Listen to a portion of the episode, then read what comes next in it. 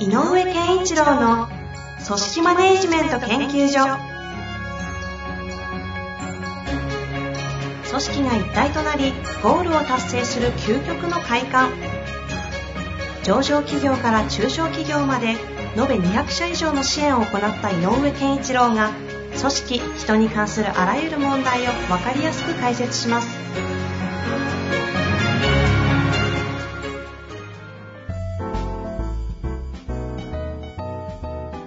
こんにちは、遠藤和樹です。井上健一郎の組織マネジメント研究所。井上先生、よろしくお願いいたします。よろしくお願いします。さあ、今日も質問来ておりますので、早速行きたいと思いますが、今日は人事執行役員広告関係39歳っていう風になっておりますので、はいえーご紹介していきましょう。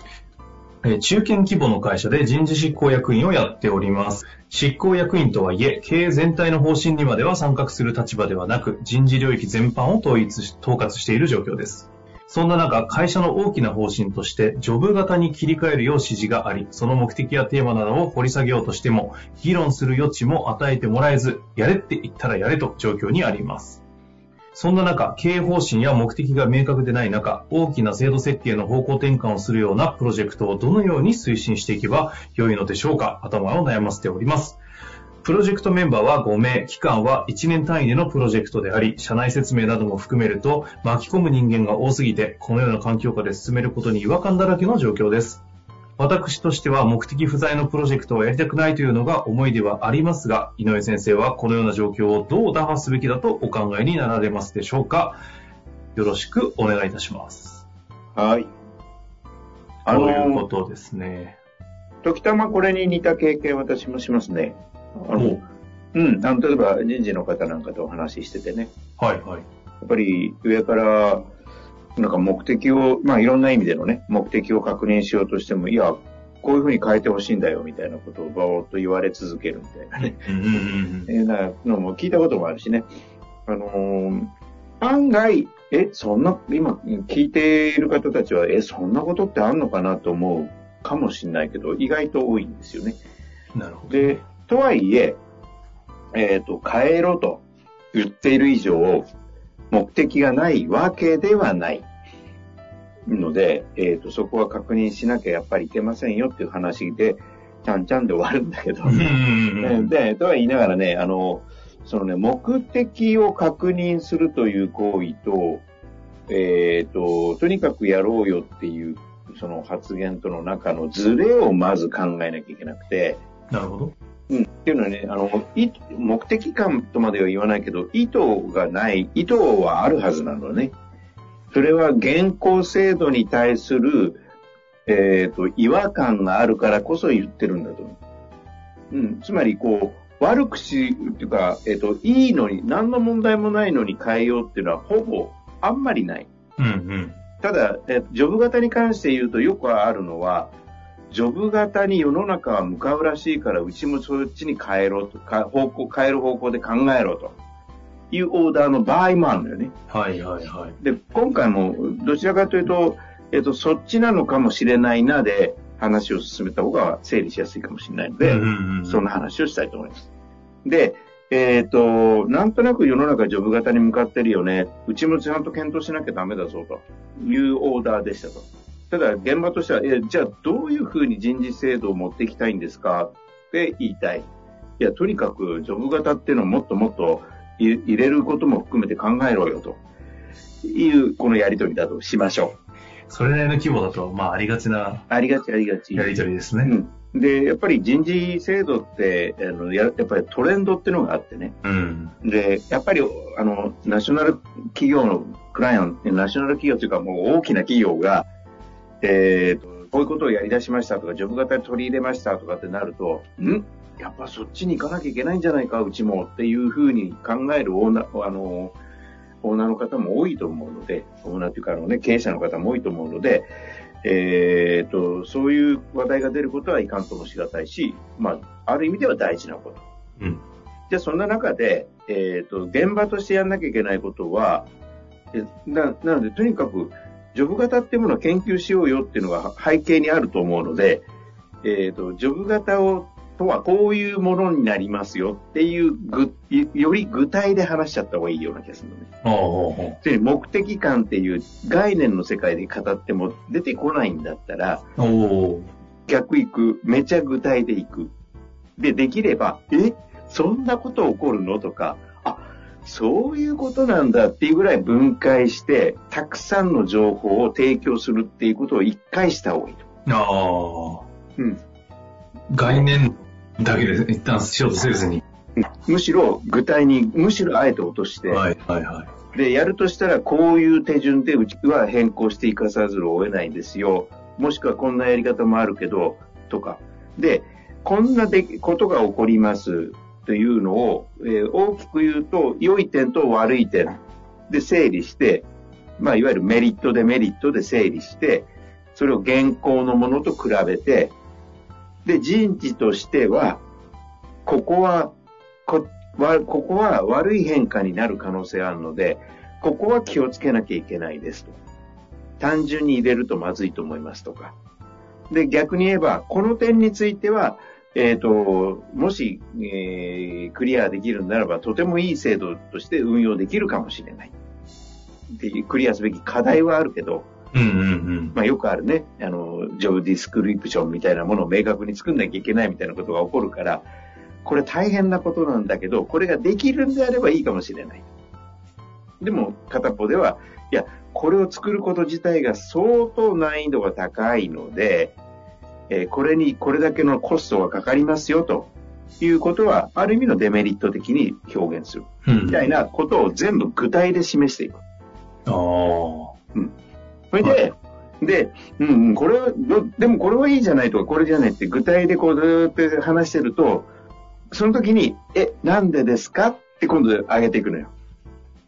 例えば、いや、ジョブディスクションそんな作るの大変だって言ったって、やっぱこれ、この際作った方がいいだろうって、え、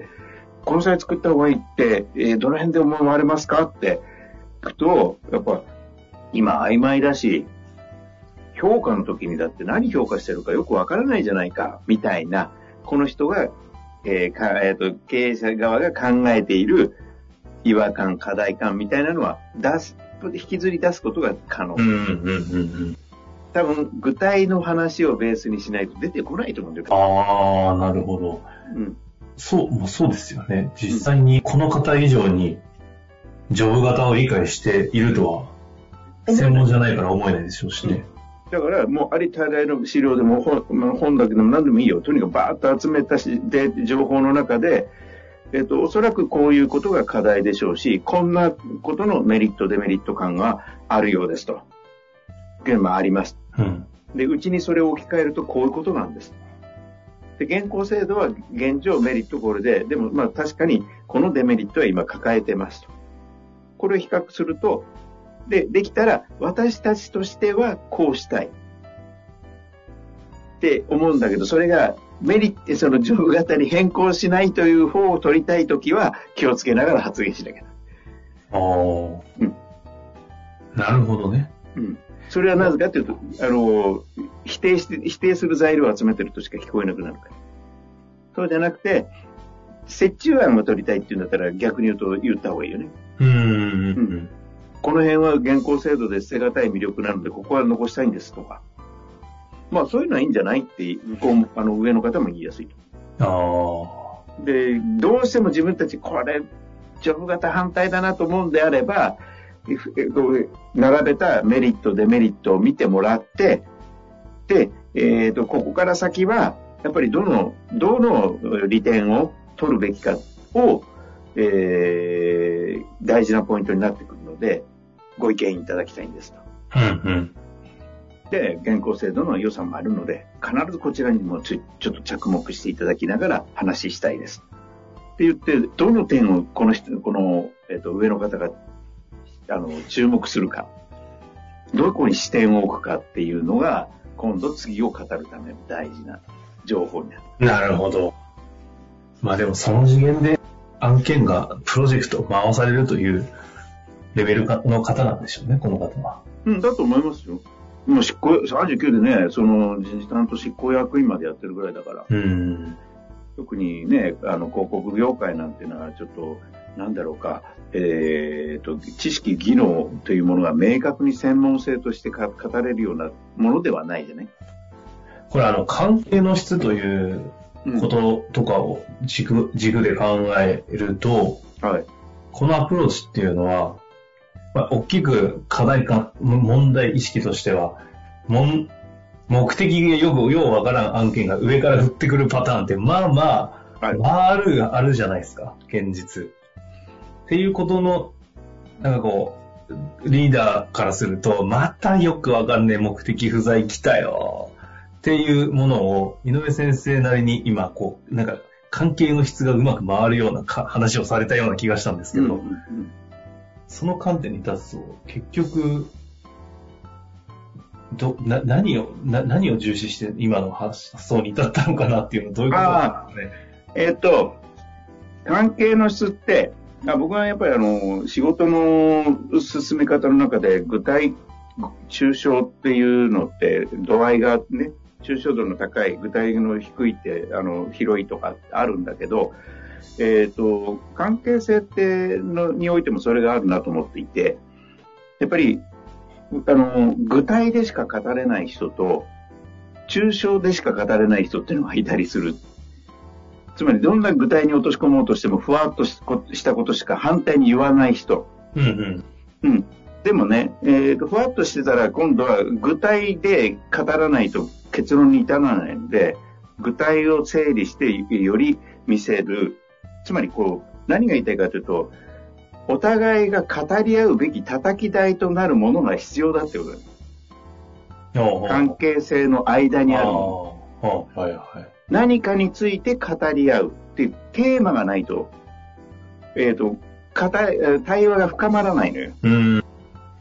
お互いに同じもので、同じものを見ながら語るという場面を作らないと。うんうん、だから、それがえっ、ー、と、ジョブ型にしろ、いや、なんでなんですかって言ってるだけだと、叩き台にも何にも作れてない状態ですれ違うから、お互いがさこう、こう見ながら、うん、こうだよね、ああだよねっていうものを作らないとダメ。で、なおかつ、えっ、ー、と、上司からすれば、この方は人事関連のプロになってもらわないと困る人なんで、プロとは何かといえば、具体における打ち手の手数をたくさん持ってるっていうのもプロの一つの証明。はいはいはい。つまり素人にはわからない打ち手をたくさん持ってるっていうのはプロの一つの証明ね。とすると、他にもあるけど、一つの証明。とすれば、上の方が気づかないような、知らないようなことまでプロとして並べてみるというのも、次の話を進める間に、あ、こいつらはちゃんとやるプロだって認めさせるってことも大事。なるほど。この2点。なるほど。めっちゃスッキリしましたね。そういうことですか。うん、あでも確かに、目的ないっていうことに対して話しても、関係性が深まるところが、関係性がまず出来上がらないですもんね。そうそうそう。ああ、うん、いや、もう完全に整った気がしますので。ありがとうぜひね、この話を聞いて、相当同じような、抽象度上げたら同じようなシーンはほとんどのね、あの、ありますあります。上に立つ方々抱えてると思いますので、ぜひね、活かしていただいて。はい。参考にしていただけたらなと思います。はい。というわけで、今日のあたりは終わりたいと思いますが。はい。ですかね。はい。はい。というわけで終わりたいと思います。山先生、ありがとうございました。ありがとうございました。